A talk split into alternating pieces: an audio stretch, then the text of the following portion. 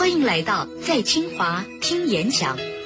如果说每一位登上清华卓越领导学堂讲台的嘉宾都会为我们带来一段传奇与深邃的感悟，那么静心的聆听，则不仅是一次美妙的分享，而是又一次心绪的梳理。好啦，现在就让我们开始这一段心与心沟通的历程吧。今天在清华听演讲，为您请来温元凯老师，他将为您讲述几个中国富豪的创业故事。事业上要成功，最重要的要有六大要素，十二个字。温元凯，著名经济学家、金融投资专家，中国改革风云人物之一，现任北京南洋林德投资顾问有限公司总裁。温教授多年来一直潜心研究中国富豪的成长经历，掌握了大量真实的案例。下面有请温教授做精彩演讲。作为我们做企业的话，当然要研究最成功的企业家，他们怎么能把财富在一年内搞他个十倍，甚至有一百亿的增加？那么最近呢，有一个香港的老神仙啊，有一次在贵阳啊，给我讲了一番特别有意思的话。他说，一个人事业上要成功，最重要的要有六大要素，十二个字。这是我这么多年来听到关于一个人成功要素分析最精炼的一个描述。第一个要素叫机遇，大家都理解，要抓机遇。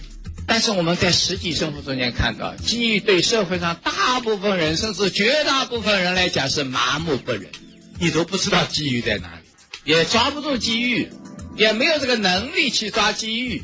对大部分人来讲，在座的朋友们。应该算社会中间比较成功的，能抓住机遇，能创业，能够成为企业高管，或者当了个一官半职，啊，在一般人看起来算成功人士。但是我们要学习这些少数的，他们能主动的去发掘机遇，去抓住更加大的机遇。第二个要素叫贵人，这个我们也很理解，贵人相助。问题是。你生活和事业中间的贵人在哪里呢？什么样的人能够成为你的贵人呢？第三个叫德性，一个人要有很好的品德和性。啊，清华大学为什么好？你看写着严谨持学，诚心做人。啊，到处都可以看到这个东西啊。看看走廊里那些照片，德性，他才能成大气候。第四，才能，你还得有本事，让你当官，你得为民造福，做出政绩；让你办企业，你得把钱赚到，啊，不断扩大，你得有能力。第五，勤奋，做事要卖力，不能投机取巧，啊。第六，坚毅，碰到困难不要轻易打退堂，要不屈不挠。下面举几个比较典型的案例。第一个案例。这是江西赛维太阳能公司董事长彭晓峰，他呢是江西安福人，安福是井冈山区的一个小穷县城，从来没听说过。出生在一九七五年，和在座的大家年龄也很相仿。九三年毕业于一个中专学校江西省外贸学校，分配在吉安市外贸局工作，当个小职员。三年以后下海经商。九七年注册了一个叫流星实业公司，专门生产劳保服饰、安全鞋、劳保手套、职业装等等，啊，出口很不起眼。这样的公司中国万万千千。但是彭晓峰这个人呢，很爱学习，脑袋瓜是比较灵活。做了外贸，当然慢慢见多识广，具备了成功的条件。彭晓峰呢，这个六大要素啊都很好，所以他就获得更大的成功。下面我们就来看看彭晓峰的创出路线图。九三年，他就是一个外贸局的小职员；九七年，小本创业，生产一些劳保用品，很不起眼。彭晓峰对我讲啊，他关键的变化发生在二零零二年，他报名了一个北京大学光华管理学院的 EMBA 总裁班，就像你们这个班一样，每个月呢利用一个周末到北京来上两天到三天的课，大概有一年半。冯小峰给我讲啊，这个一年半在北大的读书啊，让他彻底洗了一下脑。原来的生意就太微不足道。他到北京呢，开阔了视野，结交了名师，交往了大批全国来的企业家。他就要寻求一个更大的平台，关注到高新技术的发展。这样的背景下，他的贵人出现。贵人是谁呢？是江西省新余市的市委书记，叫汪德和。这位汪书记呢，思想很解放，经常在新余啊，给他们的干部、企业家讲话、做报告，是吧？鼓励他们要学习、要创新、要重视人才、要关注国家产业结构的变化，新能源。太阳能，但是我们知道江西新余是一个经济不怎么发达的普通的一个地级市，过去是个县城，除了有一家新余钢厂大一点以外呢，没有什么像样的企业。一次偶然的机会，汪书记见到了彭晓峰，两个人一拍即合，如遇知机。谈到太阳能，彭晓峰就给汪书记讲说：太阳能技术现在普及了，只要有资金就可以买进完全成套的设备。招摇式工程，生产出来的产品将来势头很大，但是这是个资金密集型的企业行业。那汪书记也蛮动心，他说：“那你能不能我这里有一个新域开发区，能不能到我们这里来开一个这个太阳能电池的企业呢？”各位书记也招商引资嘛。彭小峰就对汪书记讲：“我自己呢已经有两三亿的资产，能够拿出个几千万，但是太阳能投资很大，我还需要两亿资金。”就可以上这么一个企业，汪书记也是个很谨慎的，他也没有答应什么。他说：“你能不能给我拿一份太阳能电池企业的商业计划书和可行性报告？”后面他也没答应什么。但是彭晓峰是个非常机敏的人，他看到汪书记对这个事非常有兴趣，告别了汪书记以后啊，连夜出差到北京、上海，请教了专家，一个礼拜不到，拿出了一本厚厚的太阳能多晶硅片的商业计划书。可行性报告，打印的漂漂亮亮，装订的整整齐齐，连夜送到新余市委，交到了汪书记手上。汪书记一看，哎，这个小伙子干事很认真，你看就这么讲一句话，他很认真。一个礼拜不到，他也是见多识广的，一打开一看，知道请教过专家，写的非常好，而且很具有可操作性。关键需要两亿。你们知道，一般作为一个市委书记，很少过问一些具体项目的用。但是这位汪书记呢是市长出身，过去做过企业，他求地方经济发展心切，他居然亲自出马为这个项目融资，说服了新余市的银行和财政。新余市的财政很小，当年才十七八个亿，两个亿是个很大的数字。有些银行行长对汪书记讲：“汪书记啊，这样的项目很超前的高科技啊，做好了可以，做坏了很容易砸了，我们的钱打水漂了。”汪书记为了让他们放心，找了省信托的一位老朋友为这个项目提供了担保，还专门发了一个信托产品。你们知道，信托是信托公司做担保，有固定回报，一般六到八，比存银行好。他就动员他的干部来买这个信托产品。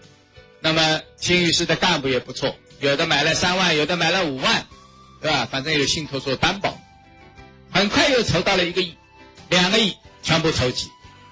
彭晓峰呢，这个不负厚望，他没有让汪书记看走眼，他就在这个两亿资金的基础上，仔细研究了设备供应商，确定了一家美国的太阳能设备公司，叫 GT Solar，提供了全套设备，派工程师、技术员帮他调试、安装、投产。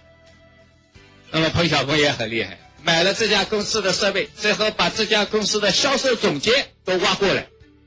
解决了国际的订单问题，那么这家成为这个江西赛威 LDK 的太阳能公司，二零零七年六月一号成功的在美国华尔街主板上市，一上市呢，成为中国企业单一在美国发行最大一次 IPO，融资金额高达四点六九亿美元。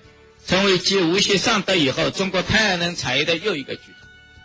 零八年，赛威完成销售收入一百二十亿，今年赛威的销售收入将达到三百个亿，如果没有金融海啸，将达到五百个亿，是目前亚洲规模最大的太阳能多晶硅片的生产企业。彭晓峰的财富从二零零六年的榜上没有他的名字，到二零零七年的四百个亿，被人称为突然冒出来的江西省新首富。他从注册这个太阳能公司到四百个亿，这花了两年，还缺一个月。所以在胡润百富的会上，他被评为二零零八年中国最具有创新精神的青年企业。这里是安徽小说评书广播，AM 一三九五，FM 一零七点四，生动故事，精彩人生。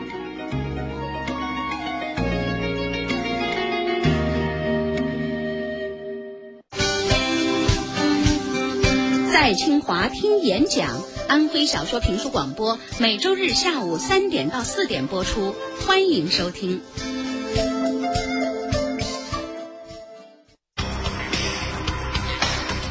知识的讲堂，思想的殿堂，就在清华卓越领导学堂。您正在收听的是安徽小说评书广播，在清华听演讲。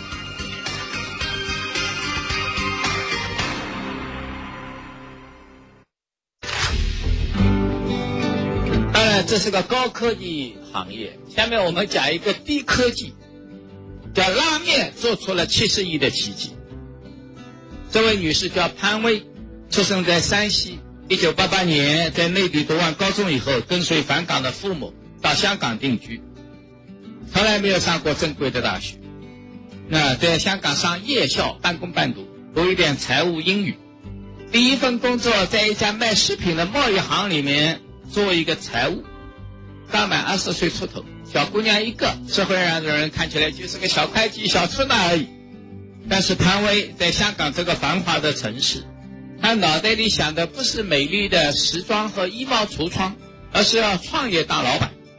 刚满三个月以后，她就辞工，开始做自己的食品贸易。下面呢，我们来看看潘威的创富路线。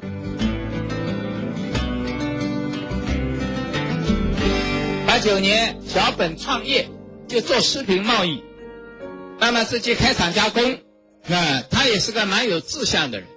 九五年以后，他就到世界各地啊去考察美食，在日本吃到了一种味道非常好的拉面，叫味千拉面，是用骨头浓汤熬起来做。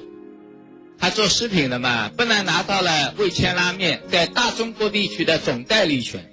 一九九六年，就在香港的闹市区铜锣湾开出了第一家味千拉面馆。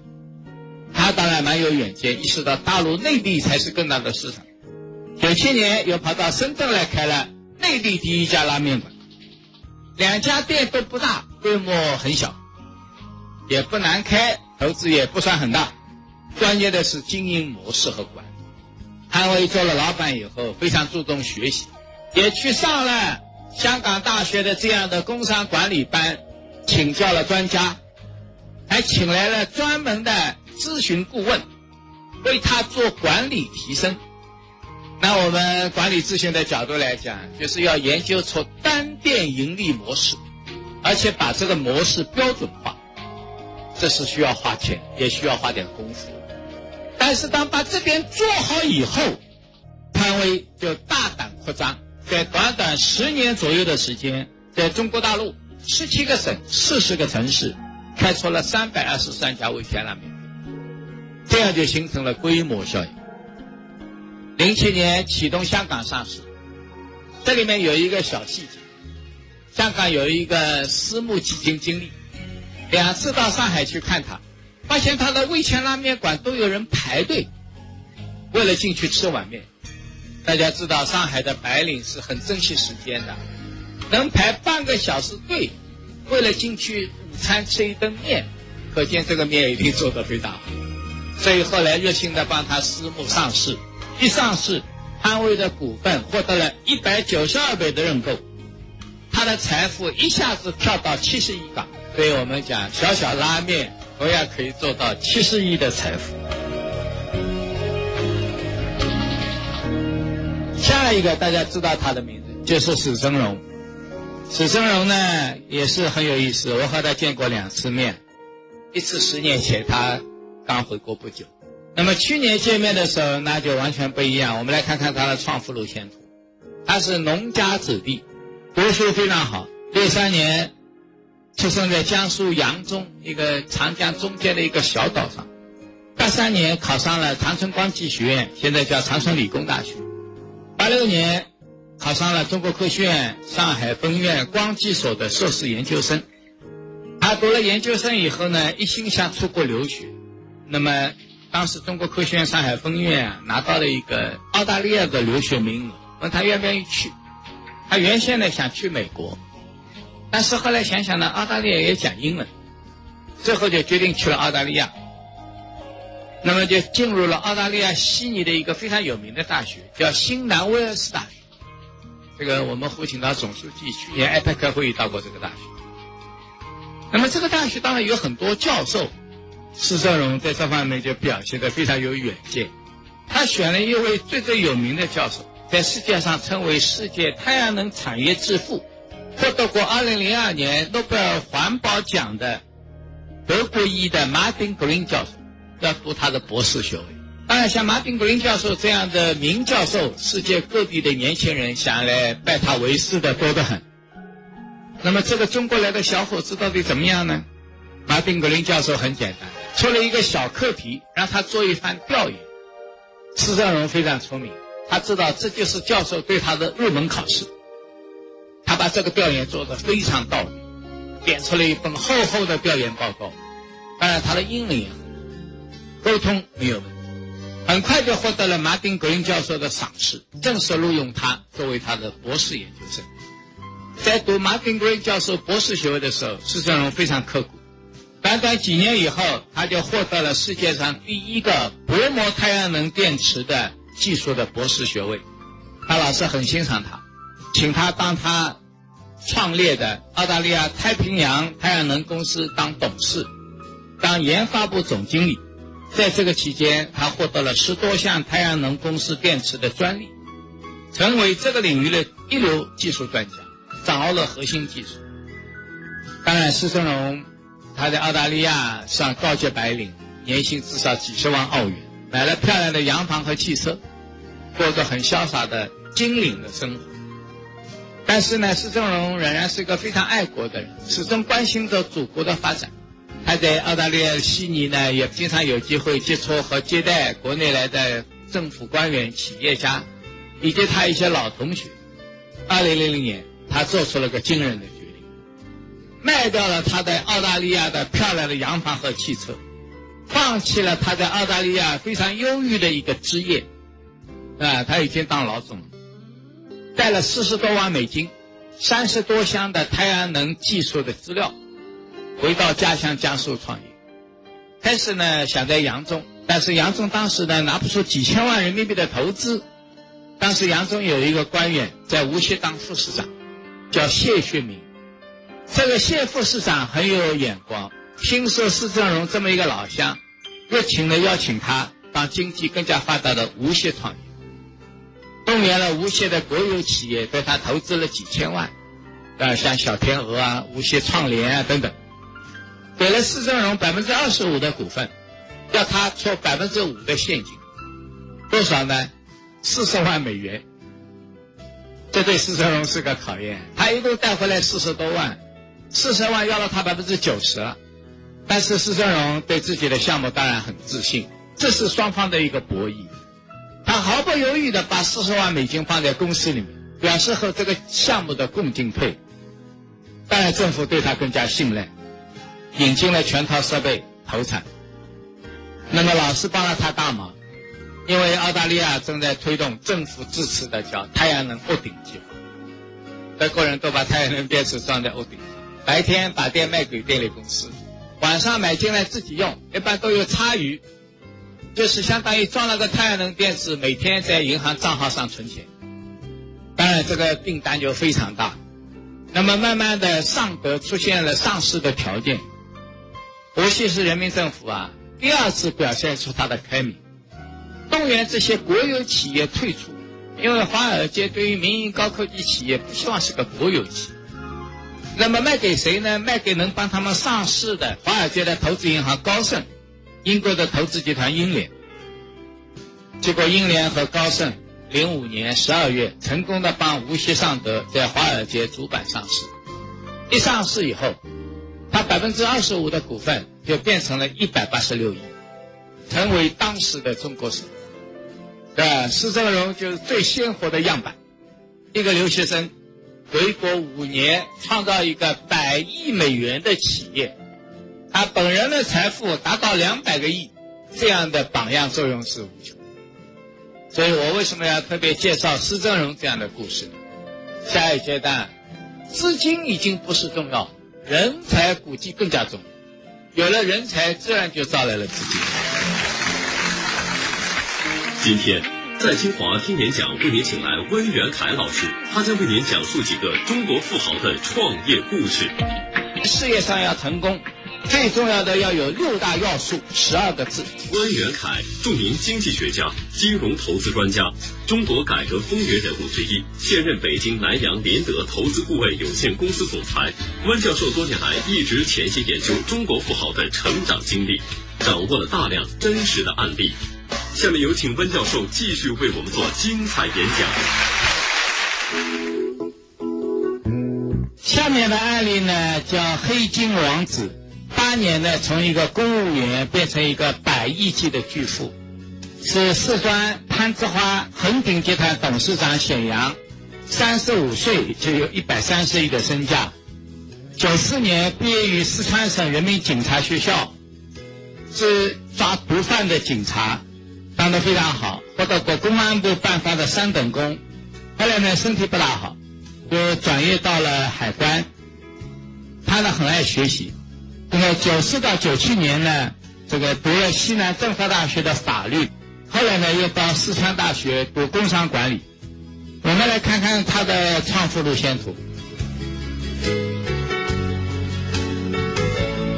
二零零二年，他就要自己经营煤矿。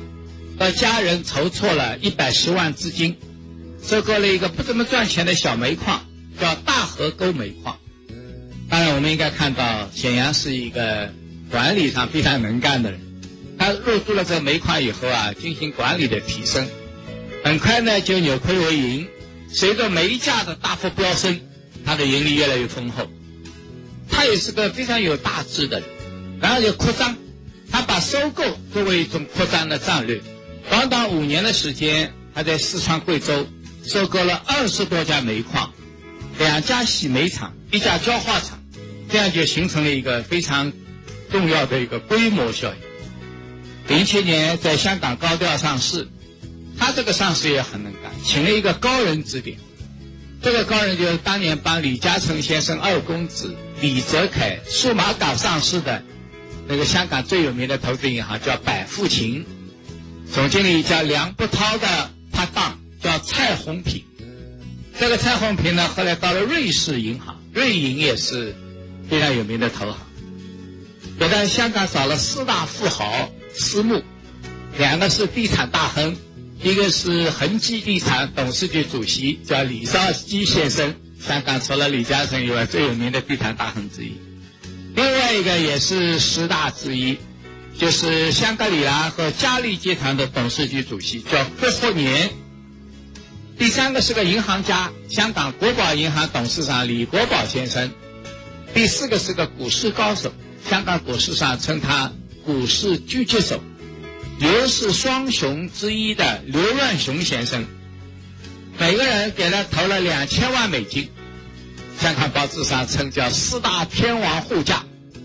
结果这家公司在香港上市势头就特别大，一下子显阳的股份就上升到一百三十亿，成为中国工商史上非常少见的，从一个政府官员，只有短短八年变成一百三十亿身价的。更多节目下载荔枝 FM 收听。